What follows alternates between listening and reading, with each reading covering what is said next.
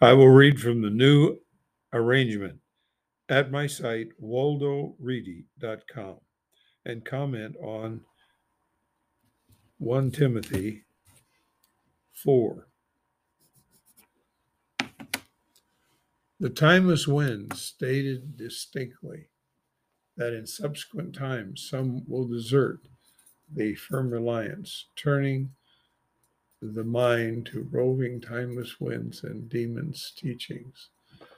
This, of course, is very important to understand that Supreme has revealed that to us, and we find it in uh, uh, appropriate inspired writings. Verse 2 continues phony disclosures or demons' teachings or phony disclosures. That's human uh, twisted ideas with staging, and their their own awareness has been cauterized. Their minds are so cauterized they have no concept of evil in their lives. Verse 3 continues hindering marrying. That certainly is true of uh, religious groups in many cases, or certain cases, I should say. Avoiding foods that the Mighty One created for taking with gratitude. Again, that's been the case of religions. Those firmly relying and accurately knowing the reality, that is rare. Verse 4 continues receive with gratitude every fine creature of mighty one and do not reject verse 5 continues what has been distinguished through the mighty one's disclosure and contact so we need to understand what he has revealed to us and especially in acts 15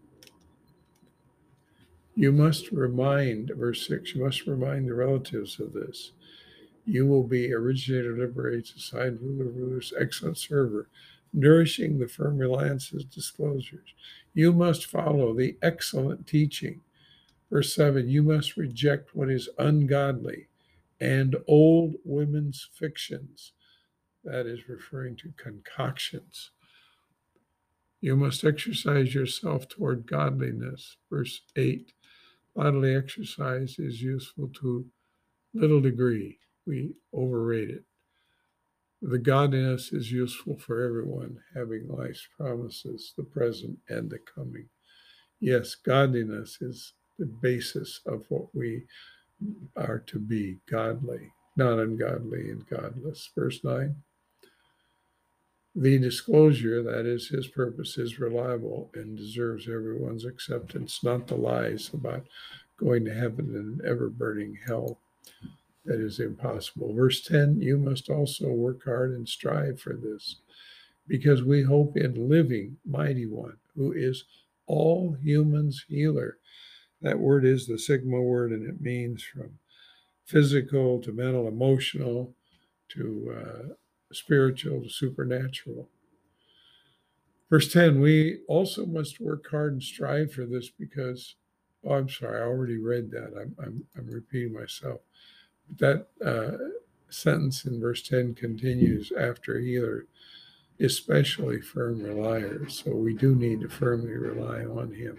And he gives us that firm reliance in the first place.